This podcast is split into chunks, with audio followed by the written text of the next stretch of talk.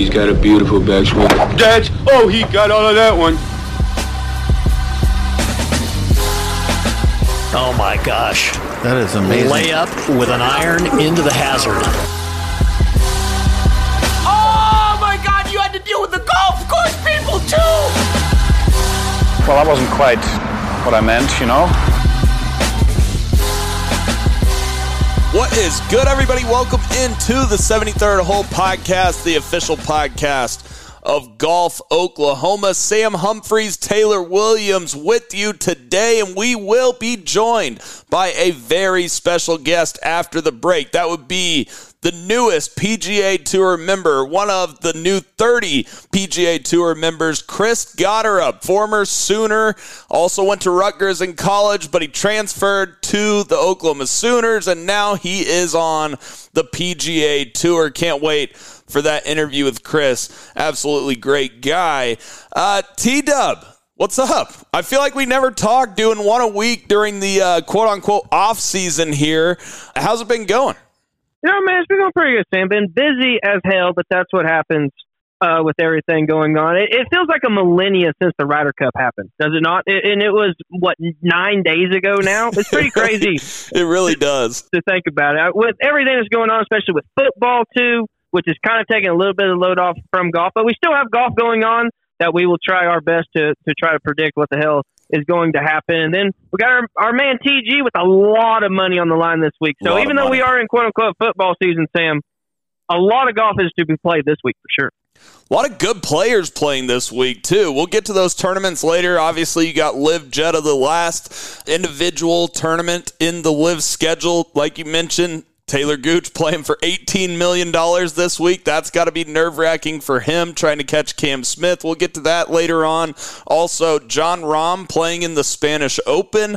We'll get to that. And then the Shriners Children's Hospital Open as well. But T up one little bit of golf news or big bit of golf news, however you want to look at this. The OWGR came out and said that they will not be ranking LIV tournaments next year.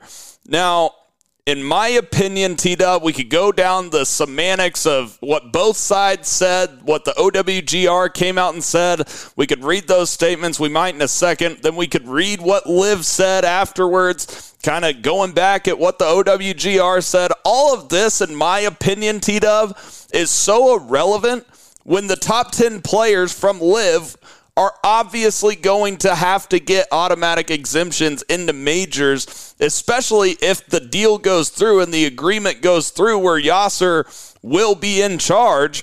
It's just pettiness. And it's to me, it's one last grasp at power. And I also think it's ironic that they're announcing this right before we all assume Jay Monahan is gone.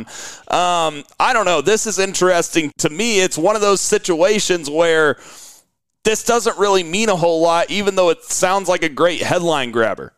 It's just sad, Sam, is what it is, because growing up my entire life, you based a golfer based on their OWGR ranking. You, how many times were you? How many weeks were you number one in the world when we talk about the best? How many times were you inside the top ten in the official world golf rankings? Obviously, still to this day, and it's going to change eventually. That's a big thing that's going to transpire from all this. The top fifty getting in all the majors it's just something that it's not relevant anymore. I've I remember, like I said, used to look at it all the time, and then now, anytime I try to look at how good a golfer is, I go to the data golf ranking, go to the analytics ranking, and that's at the end of the day, Sam. It's either going to have to be what you said, where they give automatic guys to the top. How many ever on LIV, You can debate on that. You want to make it 5, 10, 15, somewhere in the middle of that would probably be good.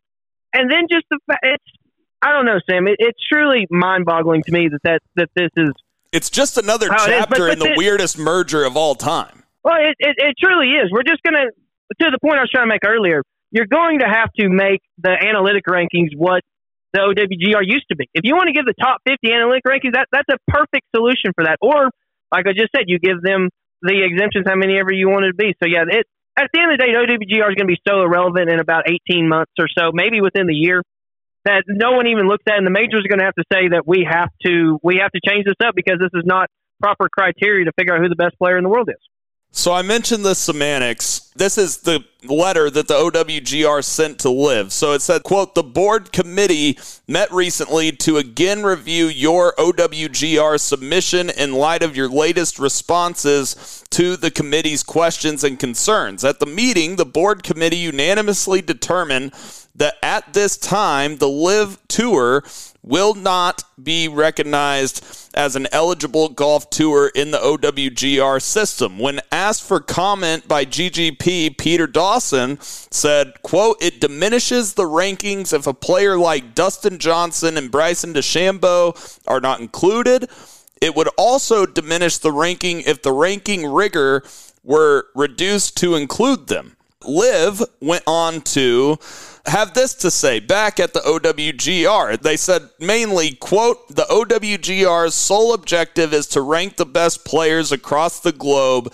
Today's communication makes it clear that it can no longer deliver on that objective. So basically, the OWGR is saying, you know, what they've said from the beginning that they don't like the 54 hole no cut format, and that's why they're not giving LIV. And, and, they also don't like that you can't qualify to get on LIV. You're invited to be on LIV. And then LIV in response is saying that basically you call yourself the official world golf ranking and you can't even rank the best players in the world. So obviously, from the outsider looking in, and like we've said ever since the news that there will possibly be a merger, we obviously considering this story, don't have a merger yet, but we are on both sides. We want unanimous, you know, a utopia in the game of professional golf, T Dub. We're on the PGA Tour and the uh, LIV side. Obviously, if you were just a professional golf fan, you can tell that the official world golf ranking is irrelevant because they are not ranking all the best players. You have two major champions in the last two years playing on LIV. How in the world are those guys not eligible in LIV tournaments to be ranked? It's stupid and petty, and eventually the official world golf ranking will become irrelevant when the top 10 players from the LIV list, like we talk about with Gooch getting the 18 million, that LIV list when you start taking the top 10 guys, top 15, however many you want to take from that list and putting them in major champion championships, the official world golf ranking is going to become irrelevant. And it, it already is in the minds of people like us who follow the game. But one thing that's funny about it, looking at it now, is the OWGR changed their point system about a year and a half or two months or two years ago to change it to where now it, it was dependent on your field size on how much it is. You'd have regular PGA Tour tournaments where hardly any good players played. They got more ranking points than the DP World Tour Championship did, where you had the likes of Rahm, uh, Rahm Rory Hovland, and all the great European DP World Tour players played it. And that's when Rahm and other guys were outspoken. That's kind of when the actual non-LIV fan actually noticed, okay, this OWGR thing is getting a little ridiculous now, just based on that, not including the fact that you didn't have how many ever the best players in the world not playing as you do in LIV. So even if you only had 48 players in the LIV tournament, it's not like if you go out and win, you're going to get an astronomical amount of points to go from 25th in the world to number one overnight. So it would be a steady progress, and you it would be sort of like the point system is for LIV, where only top half of guys would get points. I really don't see what made it so complicated. The OWGR wanted to stick around. It's a pretty easy fix. Yeah, it's an extremely easy fix, and we also have to remember that these are all negotiation tactics. But who will be in charge in the end? The one with the money and the one who pays the bills. That's Yasser, who holds all the leverage. He could always say no deal. And then who is behind the eight ball? That would be the PGA Tour. And the majors will not let the PGA Tour die like that. They will end up giving in to LIV and giving them exemptions into major championships. In my opinion, they will comply. So, my point, T Dub on all of this is this is all much ado about nothing because once we actually get an agreement, many, many things will change. Oh man, we talked about earlier about how it feels like how long ago the Ryder Cup was. How long ago was the announcement of the merger feel like? It's been and we still haven't months. had anything happen. We don't we know, know what, nothing, and, and the schedules didn't change. No, literally nothing's changed. I think that's the thing. They don't have a a deal in place yet. They were so scared of the news coming out and it not being announced properly. They completely burst the bubble and said, let's just make it happen, open the floodgates. and see what happens. Next thing you know, now we have a little bit of calm for the storm. We have the OWGR news as we're talking about, but really, there hasn't been any landmark stuff really since the, I will the say Senate the one interesting thing was right after the Ryder Cup when Brooks Koepka posted on social media the picture of him, Max Homa, Xander Schauffele, Sam Burns, and, and Rickie Fowler all wearing Smash gear. I don't even know if we've talked about this on the podcast yet because we were doing our Ryder Cup uh, recap and didn't really have time to get to it, but I mean, are we going toward a world where, you know, most professional golfers are assigned to a team and how many players are on a LIV team and are they allowed to go from tour to tour? I mean, what is happening? No one knows. And T Dub, when you talk to professional golfers, PGA Tour or LIV guys, they say we don't know. I don't think anybody knows. No, no, no one has a clue what's going to happen, and we don't have a clue what's going to happen. The the fact that so many players were so shocked when the announcement of the merger came out goes to show that we were at a point we had no idea who was in charge, and now supposedly Jay Monahan's still in charge. Okay, believe that he's more than likely not going to have a job by the end of the year. And then so the, how this is all going to play out is such a mystery, and just the fact this OWGR news came out just to make light of how absolute ridiculous all this has been over the last two years or so. I am just so ready for a world to where we can just have harmony again and just have golf because there's always going to be conflict in golf, but it's just to the extreme how it's been over the last two years, and and it, it hurts to see it. The only encouraging light Sam from it all is that golf overall pop, popularized when the general public is the highest it's probably ever been.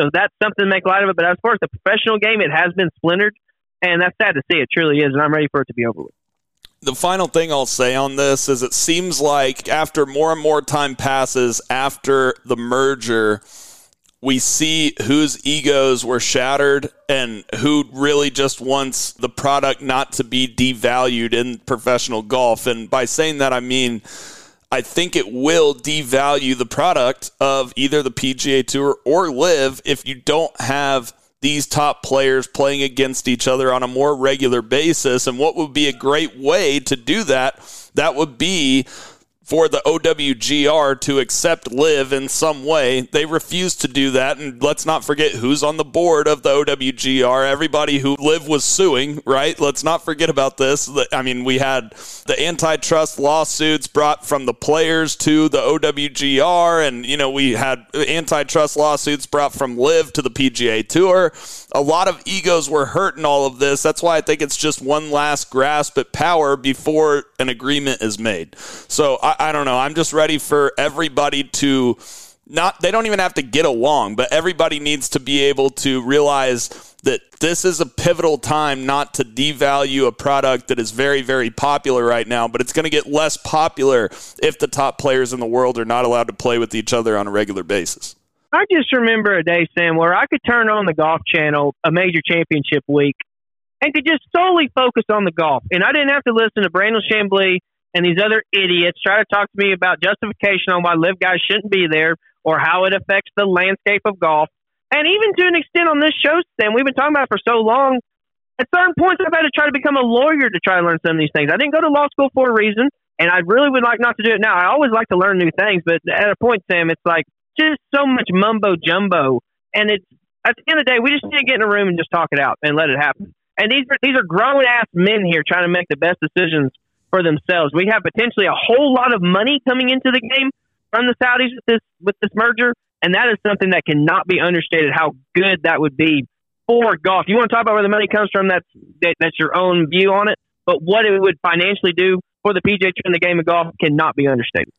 And I think you're going to see steps toward a more utopia like professional golf between the two tours here even before the end of the year. I'm expecting, and who knows, I may be completely off base on this. I'm expecting Jay Monahan to be gone by the end of the year, T Dub. And I hear that from multiple sources, but well, I guess we'll see if it happens. I just don't see how he can stay in the same position for the next how many ever years. Even so, I think it just has to come sooner rather than later. I don't see a world where this merger successfully happens and Jay Monahan's still around. I don't see how him and Yasser Co doing this or him Monahan trying to be the the big guy on the big picture guy whenever we know that he has no say in anything whatsoever. So yeah, it's it, it truly boggles my mind, Sam, that it's it's been this long and we still don't know much. Because I would have thought whenever we first had this come out, there would be at least little bitty steps and, and breadcrumbs along the way, and there just really hasn't been anything. So, but yeah, if I if I was a betting man, you took me to Vegas and said you have to bet either Jay Monahan will have his job at the end of the year or won't, I would probably put my money on the no. I'd say it's probably sixty percent that he does it, forty percent that he does. T Dub, speaking of LIV, we do have the last LIV event for the individual race that is going on at LIV Jeddah this weekend from Friday through Sunday. Cam Smith holds an eight point lead over our man, Taylor Gooch. We'll get to the points list in a second, but obviously, solid field. Bryson DeChambeau is your analytic favorite. Cam Smith up there, Dustin Johnson, Niemann, Taylor Gooch, and Brooks Koepka are your top six favorites at LIV Jeddah. Does the winner come out of those six for the last individual tournament of the year on LIV, T Dub? I think it does, yes. And hopefully, it's our man TG. Got a lot on the line this week, a lot, a lot of money. The difference between being first is 18 million and second place is I believe 12 million. So six million dollar difference. That's that's nothing to to just ignore and shove under the bed. No, that's that's a lot of money that our that our man has uh, some time for, and he's eight points as you mentioned behind the standings. I believe the way that it works is so first place if you win you'll get 40 points. Second place is 30 points. Third is 24 points, and then it kind of goes down a little bit incrementally from there. So minimum worst case scenario, TG has to finish 11th, and then that would get him a tie, assuming Cam Smith finishes outside the top 24, which normally you would say that's not the case, but he did finish outside the top 24 in the last LIV event, so that's something to at least note there. But uh, but on the contrary, if Cam Smith goes out and plays good, then it's going to make TG's job even harder. He has to make up the eight point difference. So an example here would be TG if TG finished fifth, which gave 16 points, Cam Smith would have to finish a, a 12th or worse for TG to win outright. So, sort of it's kind of out of TG's hands at this point, Tim, because if Cam Smith goes out and plays exceptionally, there's just nothing he's going to be able to do about it. He still get a, a very large sum of money at the end of it, but but still, you would like to get that 18 men. Then you also have to look out for Bryson down there in third place. He's, I believe, what is that, 16 points behind. So Bryson would need to have a top five week to have any chance of knocking TG out from second to third. So be on the watch out for that, Sam. But if TG goes out and plays good, he's going to assure himself a lot of money for sure. No doubt. And one good thing going for Taylor Gooch is the fact that he's actually 41 points ahead of Patrick Reed. So he knows he's at least going to finish third on that season long points race. I think third gets 5 million and second gets 10. Winner gets 18 T Dub. And so he knows he's at least going home with 3 mil or what was it, 5 3, whatever third place gets. But you definitely would rather have 18 instead of 5 T Dub. So he is definitely going to have a lot on his plate trying to catch Cam Smith this week. Great point on Bryson. He's at 146, Taylor Gooch at 162, and Cam Smith at 170. As far as the team points race goes, this is the last event that the teams can jockey for seeding for the team event at Trump Doral. The four aces are in the season long points lead at 188 points. Crushers with Bryson and Charles Howell III, Anirban Lahiri are at 178. So they are 10 points behind the four aces. Then you have Team Torquay at 171, only seven points behind Team Crusher. And then in fourth place, you have Team Stinger, who won in Tulsa. They're at 157 the top three are normally important with individuals on LIV and team play in the team standings. You got to finish in the top four to get your bye in the first round of the team championship at Trump Doral. And right now, Stinger holds a two point lead over the Range Goats. Uh, so that is going to be a massive battle between the Range Goats and Team Stinger. Team Fireball is in sixth down at 104. So it's really between the range goats and Stinger this week, T Dub. And that is a big, big difference. And having a bye in the first round, especially in the game of golf where you have no clue what can happen in, in match play, especially. Oh, have to get inside the top four. The, the amount of times that you would advance to the finals, having the bye is substantially different for sure. So yeah, that's extremely, extremely important. That'll be at, at I hope it's as exciting as it was last year. That was some pretty exhilarating stuff. Dustin Johnson and Cam Smith really battling it out down the stretch for the four aces. Uh, that was that was when TG was with the four aces last year. They ended up winning it all. So, but yeah, there, there's a, a lot of lot riding on that team competition too. But as far as the individual, this is the last week for that. It can be a little bit confusing if you don't follow LIV throughout most of the year. But yeah, there's it's a nice little cherry on top of what is the season, Sam. Because back before when the Ryder Cup ended, we just kind of sat around and luckily we had football to watch. But at least now we got at least a little bit of golf uh, up until Halloween, so that definitely shortens the off season a little bit for sure. T Dub, who are you going with, team and individual this week in Jeddah?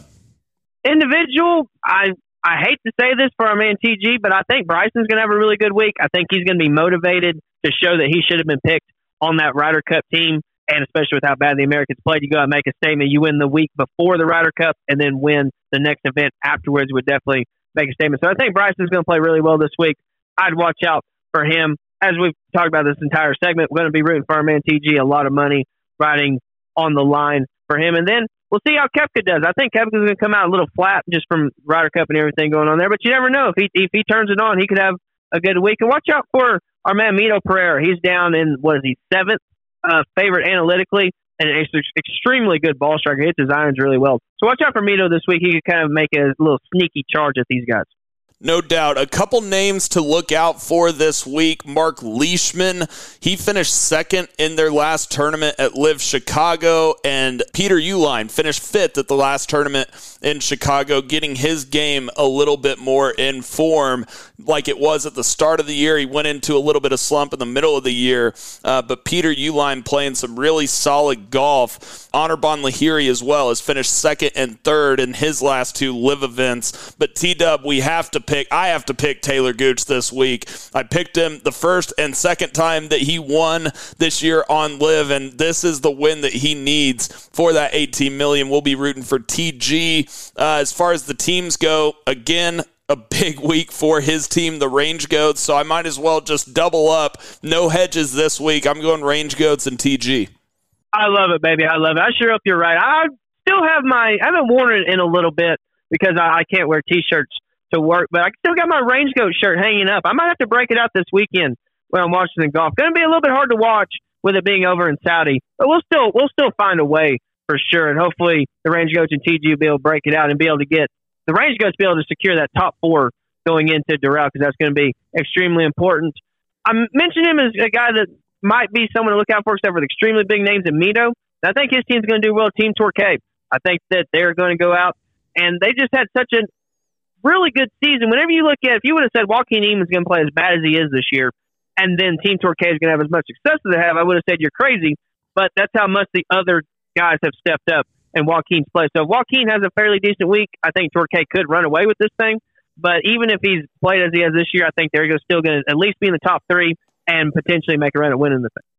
T Dub, we also have the PGA Tour in action at the Shriners Children's Open in Las Vegas at TPC Summerlin. Your favorite this week Ludvig Aberg, or as he likes to be called now, even though he introduced himself to us at the Big 12 Championships is Ludwig Aberg.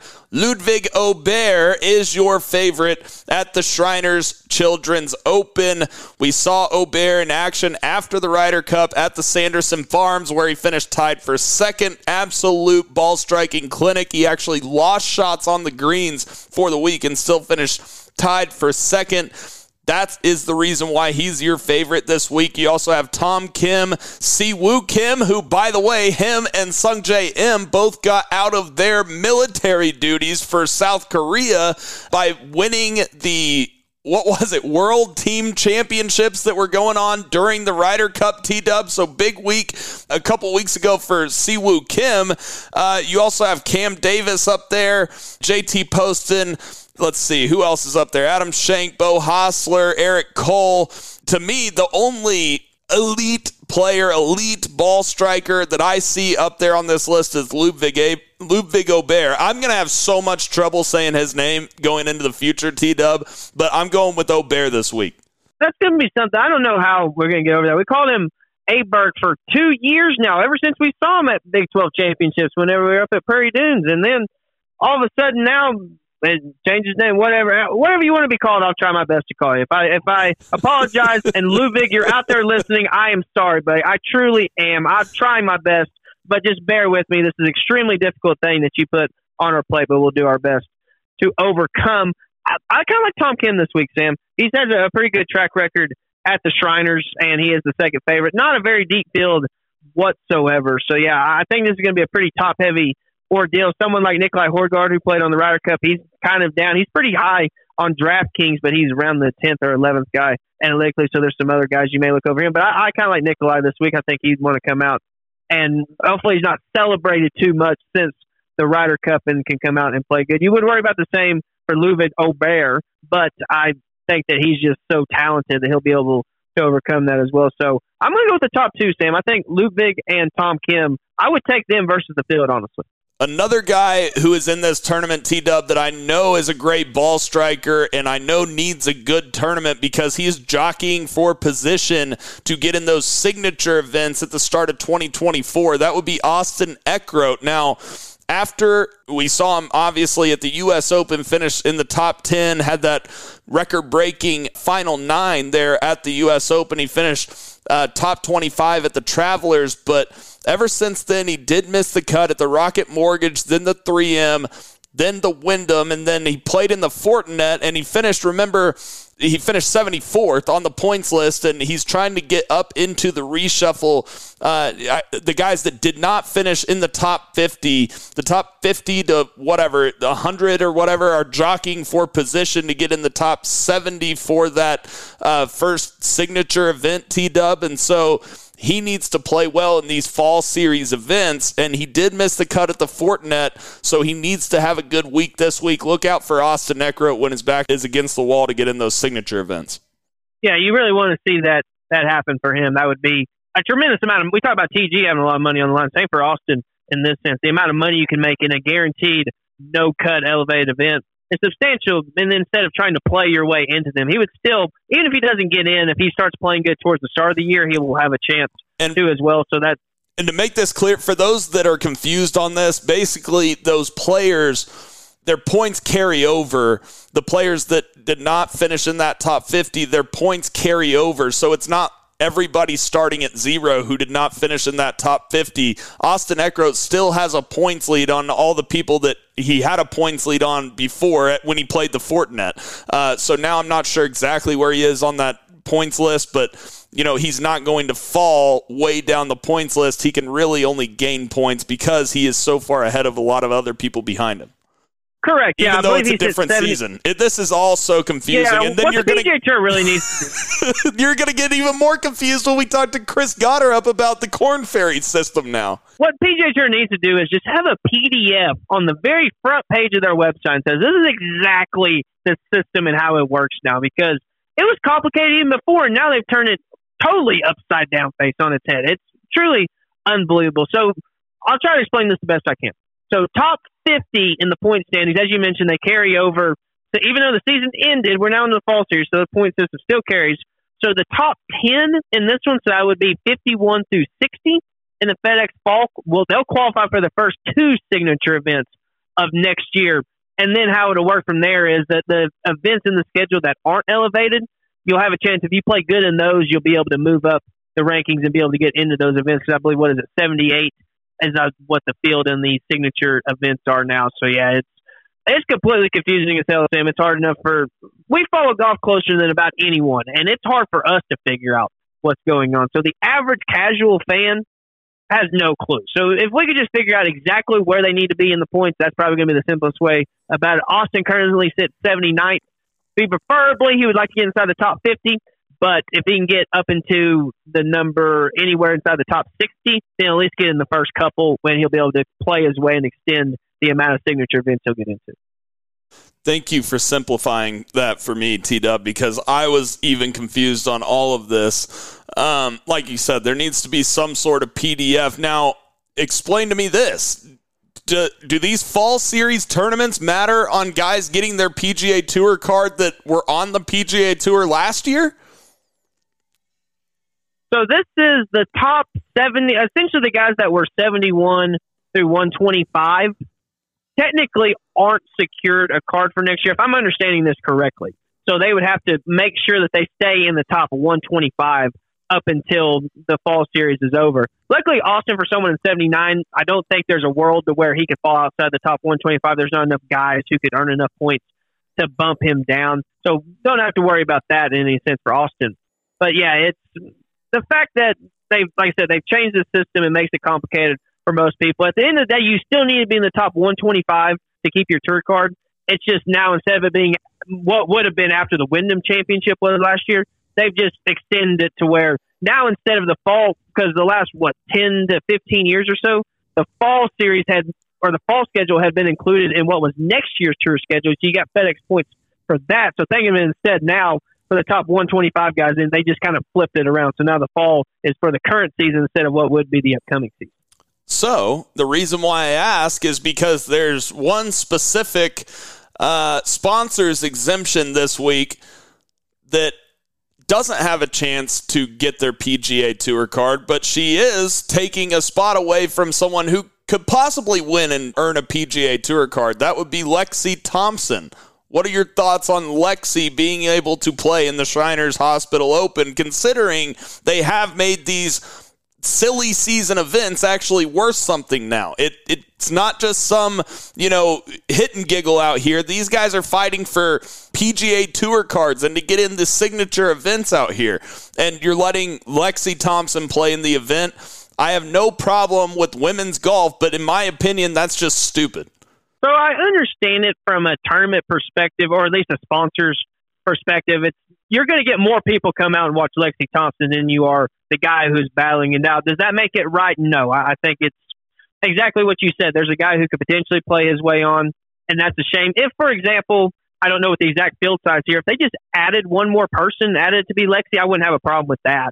But I, if, but with the mathematics of it, you could have given that to someone else. And just for reference here, on everyone knows Lexi Thompson's a great women's player.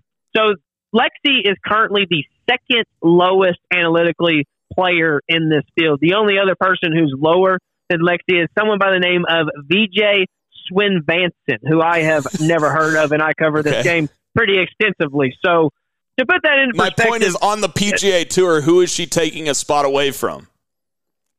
That is a very good question. I'm sure we could look at the alternate list and figure out who it was, who if someone withdraws would get in. But uh, I, will put I'll put it this way: Lexi's currently, as I said, the second to last analytically. I think that she'll beat more than one person in this field. I would. I'm not going to say I would be shocked. I would be halfway surprised if she finishes DFL in this tournament. But what are the odds of she her making the cut? Probably pretty low. You had Annika Colonial in 2003 is the best women's player I've ever seen, hands down, and she didn't even sniff the cut in that tournament. So, and Colonial is, of course, to where you don't have to overpower it. You can just hit the fairways and, and play good. And of course, that you would think would set up for someone like that style of game who doesn't hit it as far. And then one thing you got to think about Lexi as well. She her chipping is absolutely horrible. I mean, we saw it in in the Solheim Cup. We've seen it really all year. Anytime the pressure gets on, that stroke gets yippy. It so look out. Even if she does get to where she has a chance to make the cutters right on the number, and she misses a green, I'm not putting my money on her to get it up and down. So I think there is a lot going against Lexi. I think it'd be a really cool story, and I think it would help grow the game if she does make the cut, or actually if she somehow ends up contending for this tournament, it'd be it would be a really cool thing to see. So I'm actually rooting for her. Hope she does play good. I just don't see it happen. T Dub, I normally agree with everything you say, but I gotta I gotta disagree on this one thing. We've seen this before with Annika and Michelle Wie. You know, we, we've seen this before where a woman plays in a men's event and it doesn't grow the game. It doesn't, even if they make the cut. The problem with Michelle Wie was was that she she really fizzled off towards the end of her, or really towards when she should have been in her prime. Her prime was when she was like 17 or 18, as opposed to when she was in her mid 20s, is what you would usually think about it. But think of it in a situation like Michael Block at the PGA, right?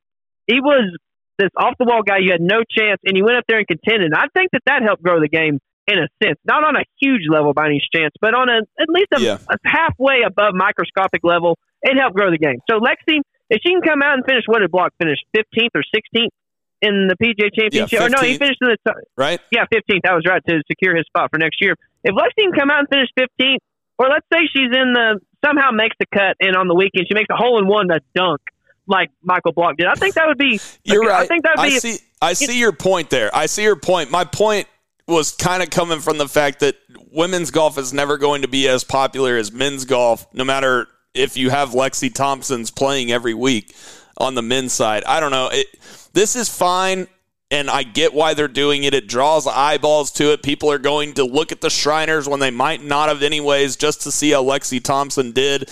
But I just have a problem with it when you know that some guy that could make the cut that had a below average year on the PGA Tour is is missing out, and Lexi Thompson's taking a spot from him. I don't know. Well, you know what's kind of crazy when you think about it? Lexi's 25th on the Rolex women's rankings. So there's an abundance of golfers who I would women's golfers. I'd rather I'd much rather see Nelly Korda than Lexi Thompson. I'd rather see Rose Zhang than Lexi Thompson. So No it, it, at, at the end of the day, it's not the fact that it's necessarily a woman. It's the fact But they that don't have the if you are going distance, give though. I, I guess Lexi does have the distance to at least you know compete. Yeah, but she has the chipping of a, a five year old. So you, Yeah. you- we got to include we got to include that into the equation here. So now I'm like I said, I think it'd be cool if she played good, but you got to look at it from a realistic perspective. And if Annika in her prime and Michelle Wie and, and and if she grew up in Hawaii playing on a very flat course in Hawaii can't make the cut, I don't see Lexi being able to do it here. T Dub, let's go to the Spanish Open where Jon Rahm is playing this week. You also have Ryder Cupper Justin Rose in the event. You got Used Luton. You got Yannick Paul, who just missed out on the Ryder Cup. You also have the former kangaroo Antoine Rozner in this event. I find it really cool that Jon Rahm keeps going back year after year to the Spanish Open to support his home country. And also, too, you look at the rest of the schedule in the DP World Tour. You have this week Spanish Open. You have a tournament next week in Spain too. It'd be interesting to see if Rahm plays that one. I believe that's the Spanish Masters. So I, I would assume that he would probably play both those. Also, considering next week's tournament is five hundred thousand more dollars, so that's uh, fairly something to note. Then you have the Qatar Masters the week after that. I think that's the same week as the LIV Doral. I may be wrong on that, but I think that's right. Then you have the Nedbank Championship down in South Africa. Gary Players, course, which is pretty cool. It's featured on a Tiger Woods game. Um, feels like a millennia ago. and then after that, the, the middle of November, Sam, even later into the season, we have the DP World Tour Championships in Dubai with $10 million purse. So we got that to look forward to. It just seems like, I don't know, Sam, I felt like that we'd have an off season at some point, and this is kind of a mini off season.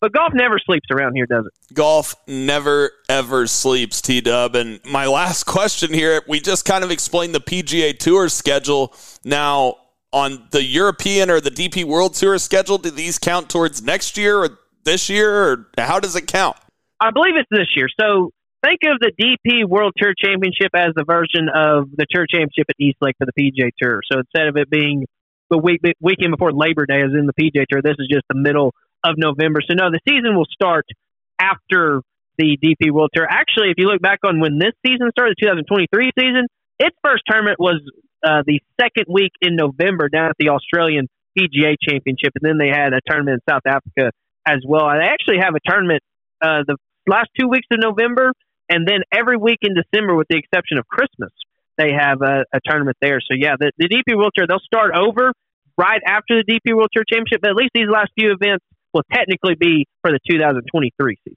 Well t-dub that wraps it up for golf but i know you're a big ou football fan and they beat texas over this past weekend. What were your thoughts on that? And then after the break you guys our listeners will be able to hear chris Gotterup, former sooners thoughts on ou beating texas. I was at the game. It was absolutely electric t-dub.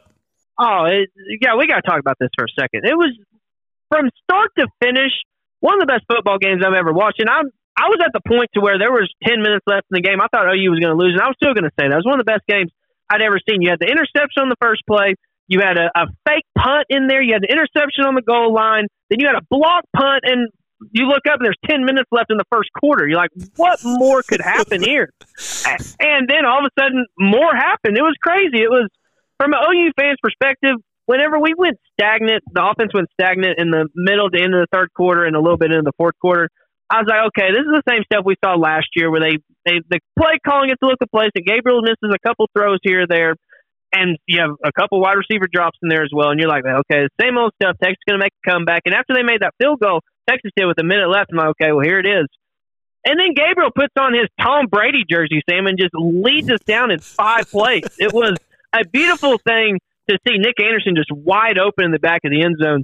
And had Gabriel been a six four quarterback, he wouldn't have had to leap jump like he did over the, the defenders to get the ball there. What a great play that was from him and could not be understated. But Sam, to me, the play of the game, in my opinion, was that what was it, third down or uh, yeah, it was the third down where the ball went over Gabriel's head, almost back by the goal line. He mm-hmm. picked it up and was able to throw it out of bounds.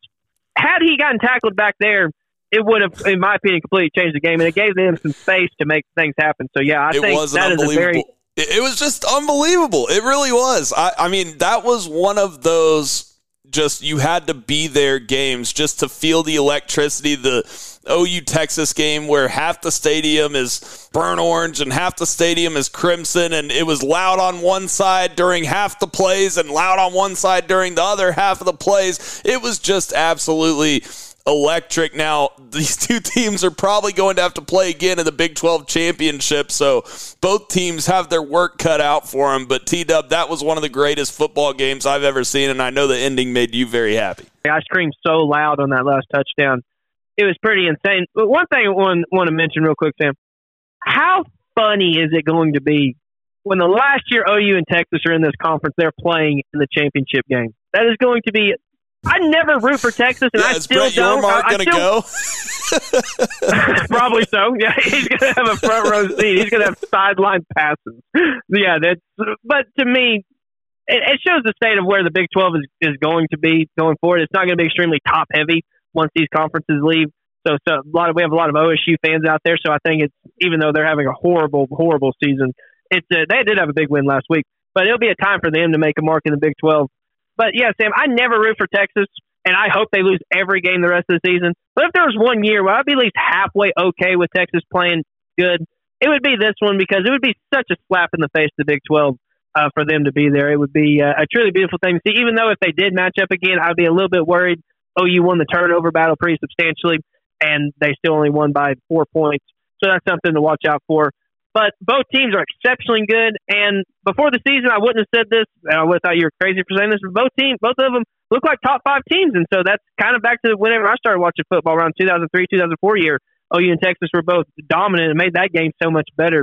So even though I hate Texas, I love seeing them be complete shit over the last decade it is good for football, and it's, it's good to be able to watch the games when they're at least halfway decent. No doubt. That's what I was saying on the radio the day after T Dub. Texas is back, and OU just beat them, meaning OU is back after last year as well. TW did mention OSU, which reminded me we need to give a special shout out also to Kevin Dougherty. We're obviously having Chris Gotterup on this show to celebrate him getting his PGA Tour card. Kevin Dougherty also finished in the top 30 on the Korn Ferry as well. The 32 year old will be a PGA Tour rookie in 2024. Big time stuff for him getting a PGA Tour card after he's been battling it out in professional golf since 2017. Oh yeah, that's 100 percent true. Yeah, it's uh, I've never gotten the opportunity to meet Kevin. I know a lot of people who have say he's a, a tremendous guy. So it's been great to see him go out and finally get that that PGA Tour card because and any time that we can just grow the local presence around here, guys who played college golf in this state or, or grew up in this state as well, being able to go out and play, make it to the highest level, it, it's really good, and it just shows that college golf in Oklahoma, Sam, it doesn't get better than any other state, and I don't even think it's really close.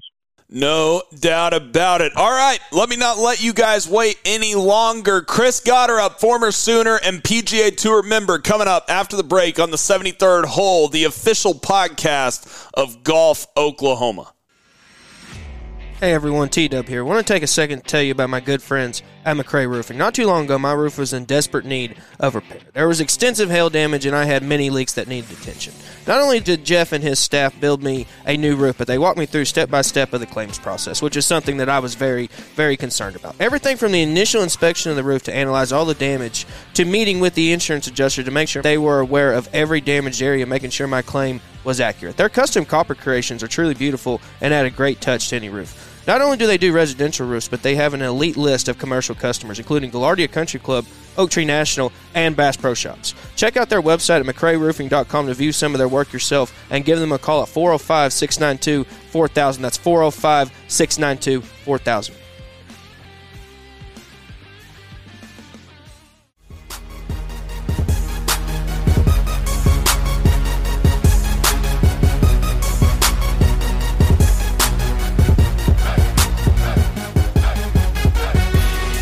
And we are back on the other side of the break on the 73rd Hole Podcast, the official podcast of Golf Oklahoma. And like I said before the break, you can go to golfoklahoma.org and see a story on this guy, a former Sooner who just got his PGA Tour card. You remember him from the University of Oklahoma. That's Chris Gotterup. Chris, thank you for coming on the show today. This has been an awesome week for you. We, are happy to have you on. Yeah, it's been uh, it's been a crazy week, um, and yeah, I appreciate you guys having me. You just finished tied for 20th in Korn Ferry in the Korn Ferry Tour Championship. You had a great year on the Korn Ferry. We'll get back to that in a second, but we got a lot of Sooner fans that listen to this podcast. So, kind of take the Sooner fans um, through your journey since that national championship, the last time they saw you with the Sooners until now, and, and tell us about the journey it has been since you were playing in college to the point now that you got your PGA Tour card. Yeah, I mean, I don't know how long you guys got, but this could be a while. Uh, I mean, it's really just been pretty crazy to say the least. I mean, it feels like I left school, you know, a couple of weeks ago.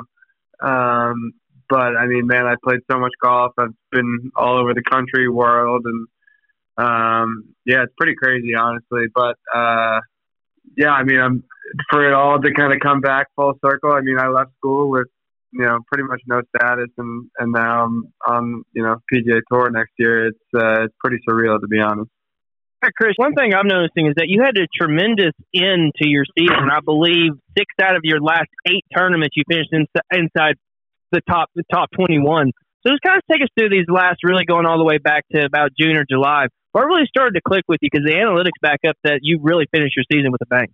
No, I don't. I don't know. I think maybe I just got more comfortable, um, more comfortable playing on the Korn Ferry Tour. I mean, it's it's different kind of golf than what I'm used to from college and, and PGA. Um, you know, you got to shoot freaking 25 under every week to have a chance to win, and or even, I mean, 15, 16 under gets you a chance at you know top 10. Um, it's it's hard, and uh, you know, I think it took me months to figure that kind of style out. Um, and not that I completely figured it out, but I definitely figured it out a little bit more than uh, I did at the beginning of the year. Now, Chris, this is going to be your first full year on the PGA Tour here coming up, but you did get roughly eight PGA Tour starts last year right after uh, D1 National. So just kind of take us back to then, those, those handful of tournaments you got to play in. What was the things that you learned there, and kind of take us through the difference between those tournaments and then what you experienced on the Korn Ferry Tour?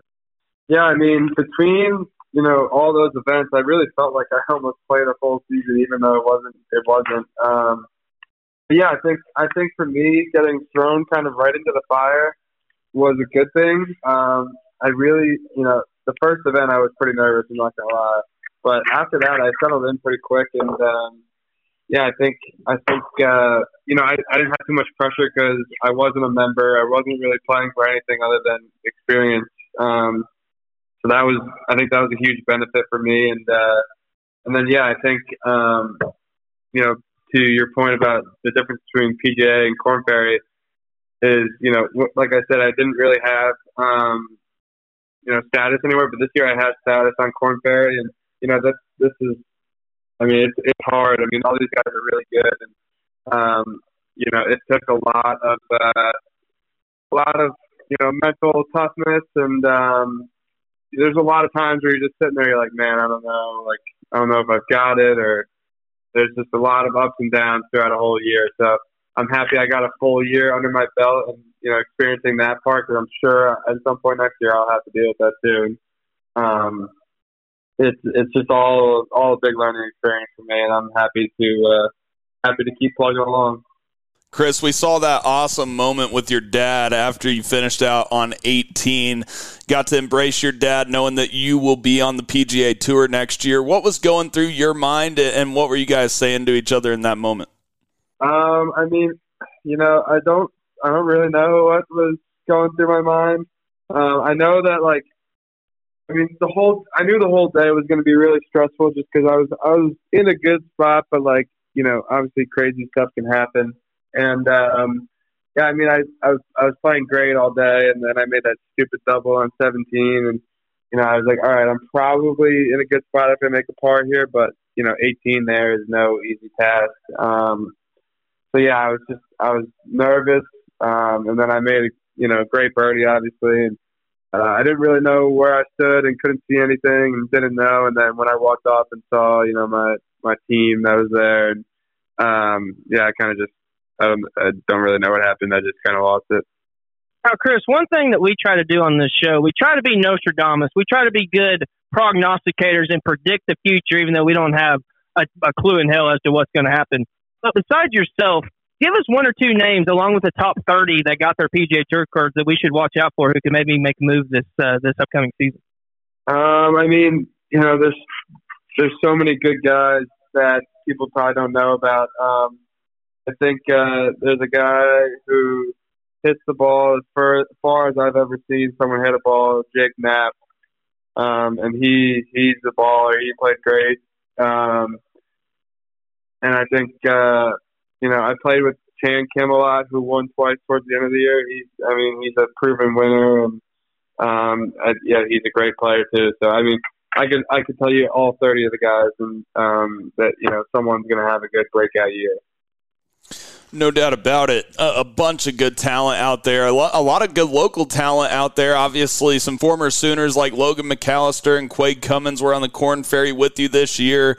Um, Austin Eckroat played a little Korn Ferry before he got his PGA Tour card last year. A bunch of names uh, from around here that have been successful on the Korn Ferry. Bob Gellerman in the past, Josh Creel as well, uh, Rian Gibson, another one. I- I'm going on and on down this list. And Chris, just tell us about you know the experience you had playing on the Korn Ferry Tour and what it was like, not only playing with guys that you already knew, but making new friends as well. Yeah, I mean it's it's cool. You get to meet so many different people, um, you know, that you probably never in your life think that you would come across, uh, just because you know they're from who they're from across the country and different world, and um, yeah, I mean, I mean to be honest, a lot of my friends were, I mean, obviously, you know, you have Quade and Logan and all those guys, but I hung out with some of the international guys, uh, some of the Mexican guys. I, I played with them, and, and my coaches worked with them, and, and they're they're awesome. Camillo and you know uh, Bobby Diaz and all those guys. I, I have a great time hanging out with all those guys. So I think that's what makes golf cool. You get you know everyone's different, and uh, you can kind of learn things just by watching other people play. So, Chris, I mean, take us through, you know, living in Oklahoma now, obviously playing out at Oak Tree. Um, why did you decide to, you know, live here instead of the Northeast? Um, you know, I really don't know how I got sucked into living here, to be honest. Um, yeah, I, uh, I, not, I, I love it. I mean, you know, uh, between all the guys that live here and, you know, I live right on the course and, um, yeah, it's it's pretty. It's just a pretty awesome spot. There's not a whole lot of there's not a whole lot going on. I can't get myself into too much trouble, and uh, you know we have a great crew, and you know I'm sure if I rolled over to the range right now, I could go find someone to go play with and uh, have a good time. So um, I think that's that's the main reason why I chose to just kind of stay here. And obviously the course is great, and you know there's a lot of good stuff that comes with it. In regards to this upcoming season, and when you're trying to figure out what goals you want to have for the year, what are some things that you're looking at? Do you just have the mindset of you want to go out and try to win every tournament, or if we went a year into the future, what would you look back on and say, you know what, this was a very successful first year for the PGA Tour? Um, I mean, I think the easy. I, I'm not really a huge like goal guy. Um, I kind of really try to take every week as its own.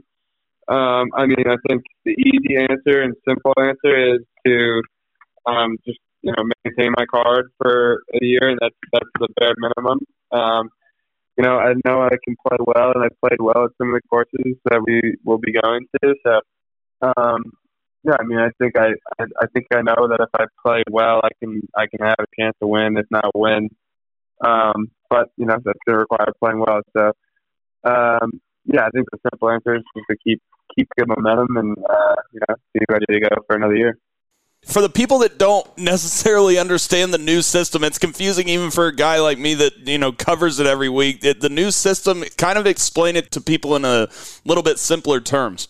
So basically, from I mean, to be honest, I don't know the full understanding of it either. But from what my understanding is, is that um, so the top seventy make the playoffs, and the playoffs ended I don't know two months ago, maybe a month ago.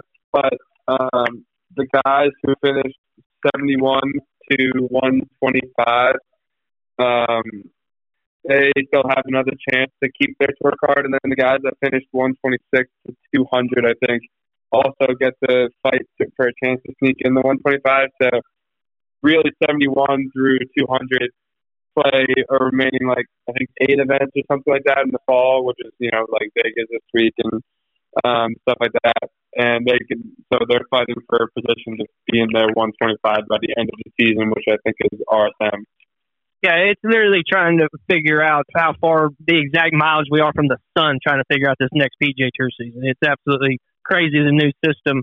But Chris, take us back to we kind of hit on this earlier, but just this is the last question I have. I want to close with you on this. Talk about the when you played on the PGA Tour, the courses that you played. How did the course setup vary from the times that you played on the PGA Tour versus the Korn Ferry Tour? Were they very similar? Were the PGA Tour courses harder? Was rough longer? Just kind of take us through the differences in those two. Yeah, there's there's a pretty big difference. I mean, granted, there's probably five or six Korn Ferry courses that could host PGA Tour events, you know, next week. Um, but the other 20 are, you know, kind of your local country clubs. Um, to be honest, maybe a decent one at that. But um, yeah, there's, I mean, they're just not, they're not all that difficult, especially if the weather's, you know, um, uh, cooperating. But, you know, PGA, you got to go, you know, the, the main, dif- the main difference is, you know, PGA, if you go shoot, you know, a two under or one under, if you're playing good still, you're still kind of in the mix. If you go shoot a one under, at a Korn Ferry event, I mean, you better follow it up with an eight or a nine, or else you're just going to get left. Um, and I think that's the biggest difference, and and just how you know how much more difficult the courses are, and and stuff like that. Well, Chris, I think I speak for every Oklahoman when we say we're so proud of you. We enjoy watching you, and we can't wait to watch you on the PGA Tour next year. That does it for the golf, but you're not done yet with me because we got to talk about some OU football. How about them beating Texas last week? What were your thoughts on that game? Yeah, I got to catch the last five minutes or so on the range um, after my round on uh, Saturday. Pretty, pretty insane. I mean, we went to that game two years ago, and uh, that was when Caleb came back at halftime, and um, yeah, I mean, just the craziest, craziest game ever, and uh, it looks like it lived up to the hype again this year. No doubt about it. Where do you think they finish? Do, do they make the playoffs? Do they win the Big Twelve? What? Where do you think OU finishes? I mean, I I think it's going to come back down to you know OU Texas again and and uh, and Big Twelve championship, and uh, I mean, I'd like to think that um, you know, we win that one and then we're in the playoffs. But uh, really, I mean, I think it's going to be another, you know, nail biter game. And obviously, you got to take care of business with, you know, a couple good teams coming up. You got Kansas, and obviously, Oklahoma State game is kind of scary at Oklahoma State. But um, yeah, I mean, it's in their hands now, which is good. I mean, they're in control. So you know, you go take care of business, you're in a good spot. No doubt. That is new PGA Tour member Chris Gotterup. Chris, thank you again for joining the 73rd hole today. You got it. Thank you, guys.